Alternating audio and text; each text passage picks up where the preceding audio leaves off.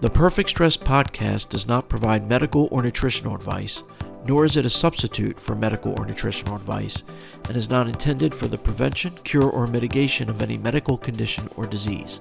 This podcast provides information only. Please consult a physician or nutritionist for advice.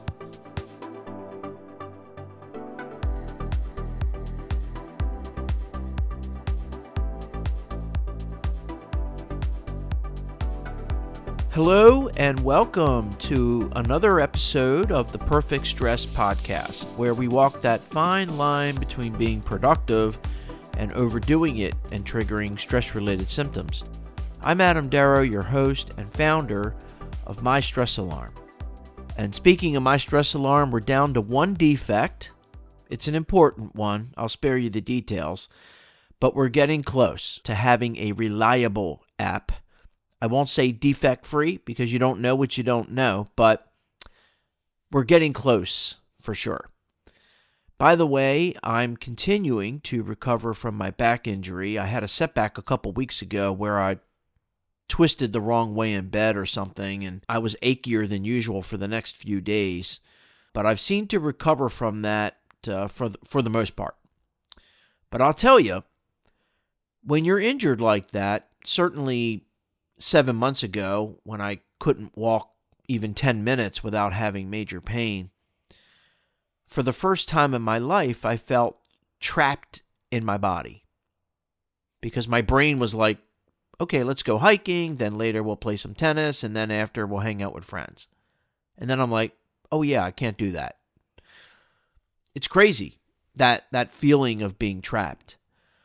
I suppose it's right before the acceptance stage something like that. But what I did to pass the time was I worked a lot, of course, but also watched more movies and, and different TV shows and videos to help pass the time and not think about my injury. And now, seven, eight, nine months later, reflecting on that time, I wondered how many people out there do the same thing in terms of watching TV to escape the reality of their situation, whatever it might be. Could be a physical injury like mine, or a mental health issue, um, or a toxic relationship, or some you know less than optimal living situation that you don't see you, you don't see a way out of. Um, being financially in debt, or maybe just feeling like you're always you know having to do this or that and, and can never really stop to enjoy life whatever it is, that feeling of being trapped is stressful. Because the very definition of stress, at least the one that I go with, because it depends who you ask, but my definition is an emotional response to a situation that you don't have control over or don't perceive you have control over. But the whole movie, TV, video streaming industry is, well, besides the documentaries and the nonfiction stuff, it's all about taking your mind off reality and, and diving into a, a make believe world. It's kind of a make pretend industry, right? What they sell is is all not reality. Your favorite TV series is probably just some actors and actresses playing make believe, pretending. And some do it damn well. But it's just interesting, to me at least, how big of an industry make pretend is, and how much time we spend watching fiction or playing video games versus dealing with reality. Even when we don't have a lot of stress in our day to day lives, we still want to pretend. Pretending is fun. We do it more in childhood, but it is beneficial in adulthood as well. There are studies that show that playing games in general um, as an adult can help lower stress by uh, releasing endorphins, um, improve brain function, creativity, and so on. There doesn't seem to be any downside to pretending and, and playing games as an adult, provided you don't start believing that it's real. but it just fascinates me how popular make believe is among adults, simply by virtue of the fact that we watch so much TV. Again, excluding documentaries and, and nonfiction stuff. But getting back to this feeling of being trapped and not in control. One thing that helps me, and again, I, I come at this podcast as an average Joe. I'm just sharing my experiences. I don't pretend, eh, there we go at the pretend, but I don't pretend to be an expert at any of the topics that I bring up, including stress management. I may have more thought out positions on certain things, but I don't necessarily consider myself to be an expert. I'm sort of a jack of all trades, master of none. But what helps me with this feeling of being trapped and not in control is to first put things into perspective. So, for example, my back injury, first, I have to acknowledge that in this world, there are many perils. The chances of you getting through life, including adulthood, without ever being injured is, well, that's pretending right there, isn't it? Um, you never know when you're going to be injured or how. Uh, the highest likelihood, statistically speaking, is a car accident, I think. Then maybe in the kitchen or, or slipping in the shower or, or on ice in the winter, something like that. A sports injury. But could be anything, could be anywhere, but for sure when you least expect it.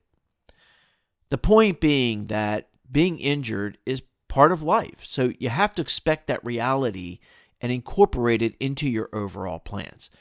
I throw injuries into the same category as making mistakes, even if technically you, di- you didn't make a mistake, but um, you have to accommodate for this eventual inconvenience. You can't say, well, I'm injured, so therefore I can't achieve my goals or I can't enjoy life. And of course, there are different degrees of injuries. I mean, I'm not you know, trying to make light of severe injuries for sure. I mean, in my case, I, I put it in the moderate category. In other words, it's significant. It, it requires that I make adjustments right now to my lifestyle that I may not like but are necessary. But the long term prognosis looks good. And that's another thing that helps is looking at the long term. I was laid up all last summer and I live for summers. I'm very active. So that was tough. Waking up each day asking myself, okay, where am I going to sit today? That sucked. No other way to, to say it. But I knew that down the road, three months or so, I could start hiking again, albeit just for a short amount of time on a very flat trail, but I could do it and eventually build up and, and get back to normal hiking. But it takes time. I just did a three hour hike yesterday, by the way. I was actually out there for four hours, but I was sitting for some of that time. But even if you can't immediately help your situation, whatever it is that, that makes you feel trapped, there's almost always an opportunity to prepare yourself for a better future and to come up with a plan, a roadmap to get there. Even if it takes years, there are probably things you can do right now to help prepare you. And doing those things help you gain some of that control back and reduce your stress. I'm always a little amused when I hear 20 somethings or, or even 30 somethings say things like, Why can't my life be better? People suck. Um, I'm like, You got boku time here. You know, you can do just about anything. And I understand again, there there are different degrees of problems and not to make light of bad situations that people find themselves in. But my point is is that how well you deal with difficult situations and feeling trapped has a lot to do with attitude. That's basically what I'm saying. And and that a good, positive, productive attitude can go a long way to helping you feel a little more in control and thus reduce stress.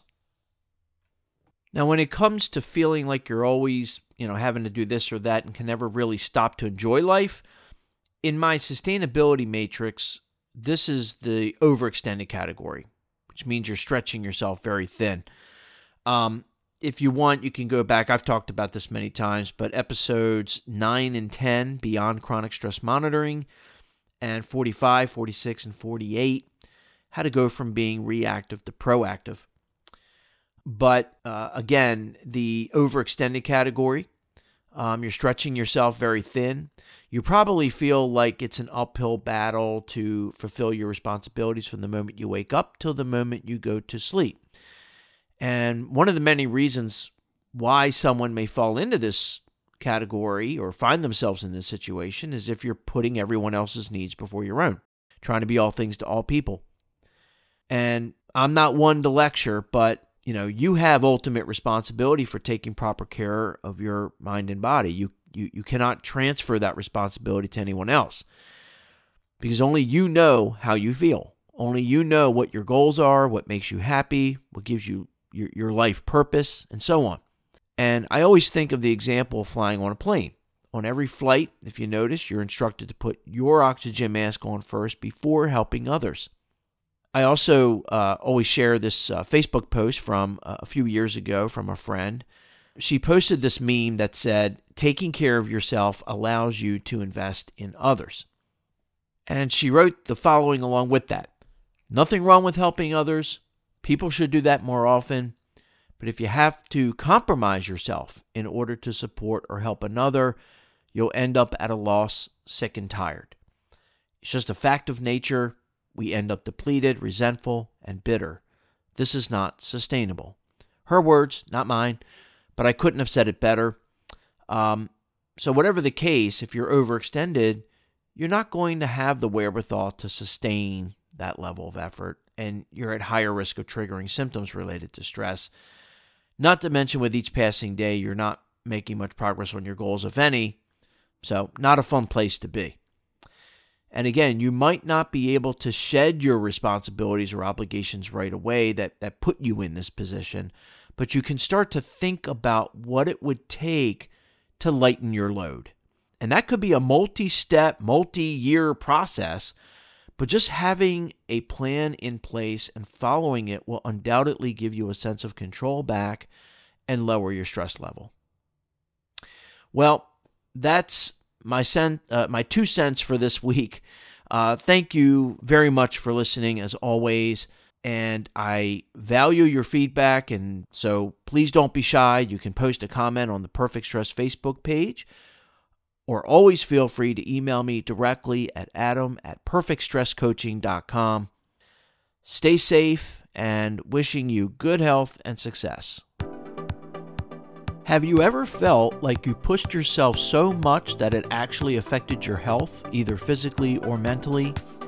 If you have an autoimmune disorder, heartburn, tension headaches, irritable bowel syndrome, high blood pressure, depression, or something else you think is stress related, then My Stress Alarm might be just the app for you, as it helps you walk that fine line between being productive and overdoing it and triggering stress related symptoms. It takes just a minute a day, no wearables or sensors needed. Just go to mystressalarm.com to download for iOS or Android. Anyway, thank you very much for tuning in, and if you'd like to get new episodes automatically, just click subscribe. Also, I'd be much obliged if you left a review or comment. Well, until next time, wishing you good health and success, and remember, don't let stress get in the way of success.